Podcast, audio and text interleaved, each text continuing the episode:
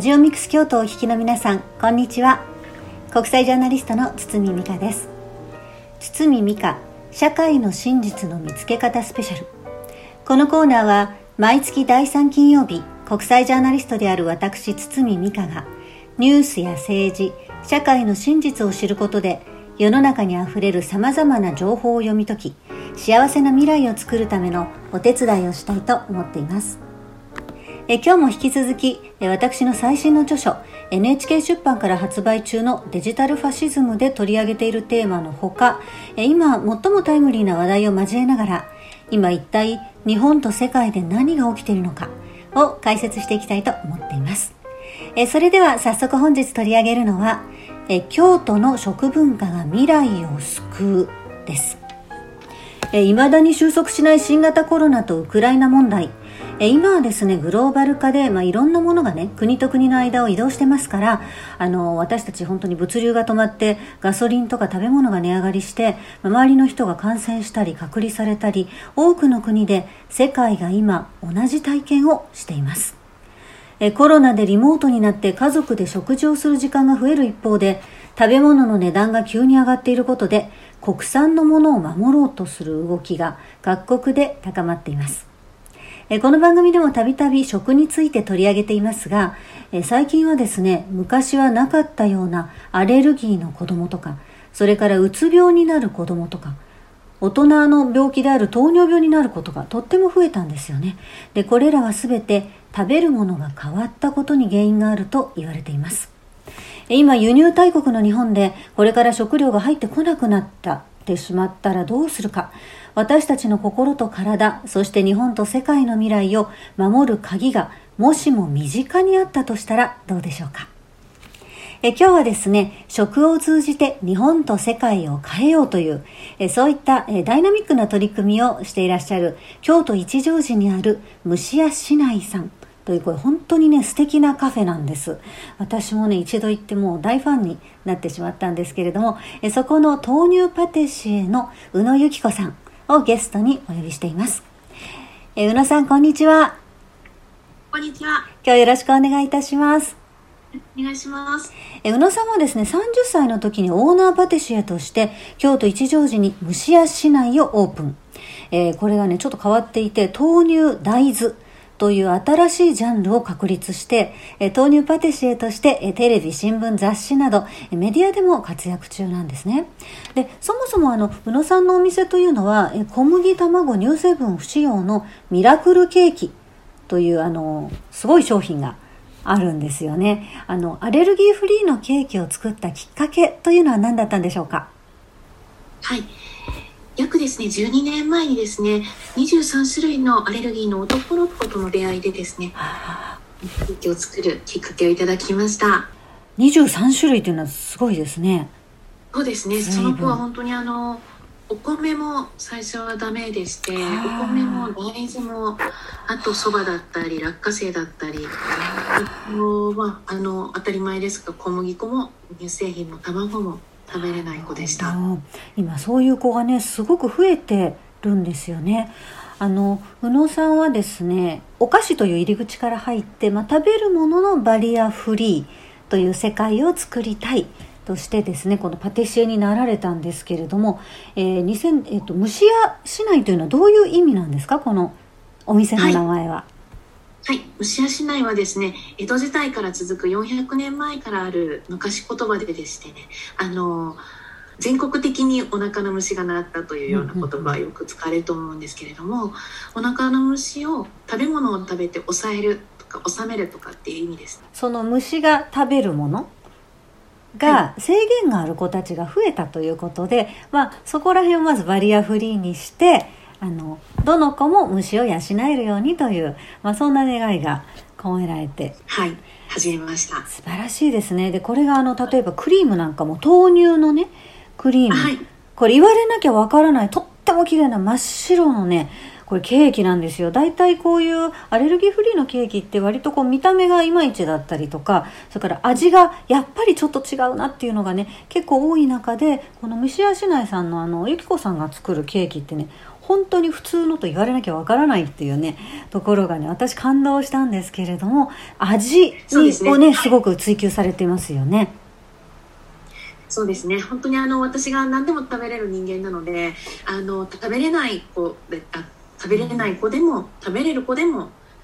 あの両方の方が満足していただけるようなスイーツをというところでコンセプトとしています。はあ、素晴らしいですね。これでもね今大豆ってね日本では自給率がすごく低くて、もう本当10%切っていて、だいたい輸入のね遺伝子組み換えの大豆が多くて、まあ、そこら辺が今ねすごく問題にはなっているじゃないですか。そこで2016年にそこのバリアも超える新しい試みを始めたんですよね。ちょっとお話ししていただけますか？はい、はい、あの日本では100種類ぐらいのあの大豆の品種がありまして、私はですねケーキとかそういうものに、うん、あのいろんな大豆をブレンドして使っていました。ですが、あのその時にですね、あの豆乳に適した大豆は、こういう大豆とこういう大豆が合わさった形の大豆がいいなっていうのを確立しまして、その時にですね、はい、あの兄弟生と一緒にですねあの作った。実は品種まで作ったという。なんていうお名前？はい。一石三鳥という一石三鳥。はい。二鳥ではなく三鳥にでもなるというような形で甘くてコクがあって臭みのない卵だったり乳製品だったりそういうものも変わるような大豆をというところで豆乳に切った大豆を作りました。すごいですね。3つ全部兼ね備えてると。もう本当にチャレンジ精神がね、素晴らしいですよね。とうとう大豆までオリジナルのものを、これはじゃあもう登録されて、もうオリジナルの大豆として今、はい、あの、そうですね。はい。してるわけですよね。今年はですね、はい。有機ジャスの認証の農場でもあの育てることが育てることあ素晴らしいですね。いや今ですねこの大豆でも何でも日本のねオリジナルの品種っていうのが本当に毎年減っていてあの海外で育てたものばっかり増えてるんですよ。でこれがやっぱね持久力を下げてるってことでねとっても問題なんですけどもこうやってもうどんどんオリジナルのあのものを開発していく人が増えるとこれはね日本の持久力もものすごくねやっぱり高めるんですよね。これはもうじゃあ勇気で安心安全でさらに3つのあの強みも持っているってもう最強のね、大豆を作ってしまったというすごい方ですけれどもあれですよね大豆っていうとあのよく京都のね伝統的な食でもあり日本の食文化で、まあ、おからとかねいろんなお味噌とか、はい、いろんな大豆製品やっぱり体にもいいわけですよね。そうですね。あの本当にこう大豆自体はですね、畑のお肉と言われているぐらいですね。本当にあのタンパク質も豊富ですし、はい、あとあのミネラルも本当にこう生きていく中で本当に必須なものが全て入っている、はい、ものです。で女性には本当にあの大豆をおすすめするんですけれども、はい、やはり女性ホルモンと似たあの成分なども入っていまして、本当にこうあの健康でなおかつあの女性らしいお肌だったり女性らしいあの色の白いお肌も作るっていうぐらい、はい、すごいですね。いいとこばっかりですね。あの宇野さんはですね今あの子供たちの給食にね、はい、実はある、はい、あのオリジナルのメニューを導入するという試みをねされてるんですよね。小学生の実は6人に1人が便秘で3人に1人が便秘気味というのを私は実はある資料を拝見しまして、はい、あのびっくりしました実は、はい、すごいですね。3人に1人6人に1人。なのであの本当にこう食物繊維が足らない食事が多いというところを拝見しまして、はい本当これから未来のある種のような存在がですね、本当に便秘で苦しんでいるっていうことに驚きまして、はい、これは給食にですねこういうあの本当に栄養価の高いおからをですねあの混ぜたコロッケをですね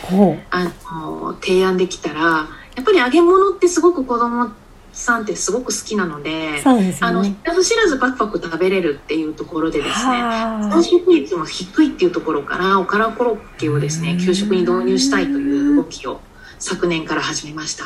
そうですね。おからこ実はですね皆さんこの,、はい。あの宇野さんのおからコロッケ私もですね先月食べさせていただいたんです。これがね美味しいんですよあおからってそういう材料を使うと味が違うのかなと思ったんですけどももう本当にあの普通のコロッケ以上にですねこれはサクサクして美味しくてあこれはもう味を追求してる宇野さんならではのねこれすごい発明なんですけどこれは子供たちねこれいっぱい食べるだろうなって。でおからって割と材料費みたいなものはどうなんですか？そうですね、はい。おからに関してはですね、はい。あのまあ豆腐とか豆乳を作ったあの絞りかすではあるんですけれどもやはり国産材料でのおからというものはすごく希少価値が高いんです。今あのはいあの堤さんも言われたようにですねほとんどのものが外国製品であるっていうところでですね国産だけを使われているお豆腐屋さんだったり豆乳メーカーのおからというとちょっと希少価値が高いものなんですね。ははいそこを使っているので材料費というところではですねあのおから自体は安いんですけれども、はい入手するというのがとても難しい。はい。なるほどですね。そうするとやっぱりそのあたりは学校給食とかちょっと少し行政もしっかりそこに噛んでじゃあ少しその間ああたりはもう公費でねしっかりやるとか、まあ、いろんなやり方ってきっとあると思うんですけど、まあ、お金自体は通常はあれなこう処分してもらうしてしまうものだったりするんですか、実はあの産業廃棄物としてですね約あの3万トン捨てられているっていうような現状です。それはもったいないですね。本当にこう栄養価が高いものをええやっぱり生まれ変わらせるアップサイクルというような形、はい。世界的にもアップサイクルというのはこれから注目されているところではあるんですけど。おっしゃる通りですね。はい、それを生まれ変わらせる。また、はあの栄養価の高いものに変えなおかつあのデメリットであるパサパサっとしたものではない形で、おからっていうのはこうすれば美味しいんだよみたいなところであったり、まあ、行政というところで堤さんもあの伝えていただいたんですけれども、はい。はいやはりこの地産地消というところでですね、うん。その地域で根付いた大豆を使ったうん。おからでコロッケを作るということとかを、まあはい。子どもたちにお伝えできたらいいなって思っています。日本の進む道というのをこう宇野さんが引っ張っていってくれてるようなあのそんなお話ですけれども、まあ、こういうのって本当今おっしゃったようにね循環型って今世界的にあの見直されてますけどちょうど宇野さんは今月からアメリカに行かれるんですよね。はい。あはい。アメリカは何のあれで今度いらっしゃるんんですか？そうですね。もう食品の展示会に2つ出るきっかけをいいただきまして、はい。はい、ニューヨークと、あのヒューストンの方に。はあ素晴らしいですね。この本当にアメリカもですね今このあの、はいもうヘルシー志向に今だんだんねまさにアメリカなんて遺伝子組み換えの大豆トウモロコシ だらけなのでやっぱりこのヘルシーにでも美味しいのが食べたいなというねアメリカ人のあの、うん。そういうので今すごく注目されてますからね。本当にニューヨークヒューストン。ですよね、あのすごく注目されているということで、まあここからどんどん世界にね、あの宇野さんの夢が羽ばたいていくという今そういう流れになっていますけれども、そうしましたらですねあの宇野さん最後にですね今の宇野さんの夢は何ですか、はい。はい。えっ、とですね、まあ、2035年に、あの、本当にこう、皆さんを世界で、世界にですね、こう、本当食べられない方とか、あの、宗教上、食べるのを拒んでいる方も、いろんな方、食の、本当にこう、食に対して、すごくあの、制限がある方々に、あの、安心できるカフェを、あの、皆さんに提供したいなと思っています。はい。素敵です世ね空港にカフェを置きたいなと思っています。いいですね空港あのみんなそういうね突破口を探しているんですよねでそんな中でも本当に子どもたちも健康になる、えー国産も、えー伝統食が潤っていくそして世界中で、まあ、食べ物が循環していく食からのバリアフリーというねあの本当に大きな夢あのぜひ応援したいと思います。皆さんですねはい。虫足内さんってこれ一乗寺にあるお店ですよね、あのぜひ皆さん必ず一度足を運んでみてください。あの素敵な、えー、ゆきこオーナーも、えー運が良ければ、えー、きっとお会いできると思います。えー、はい、えー、大豆はですね、平成25年に京都の長い歴史の中で育まれた食文化を未来につなぐものとして無形文化遺産にもなっています。えー、京都の無形文化遺産を使って使ったおからクリーミーコロッケがこれから、えー、ゆきこさんの夢を通して世界中に、どんどんこう普及していくと、えー、大変今日は夢のあるお話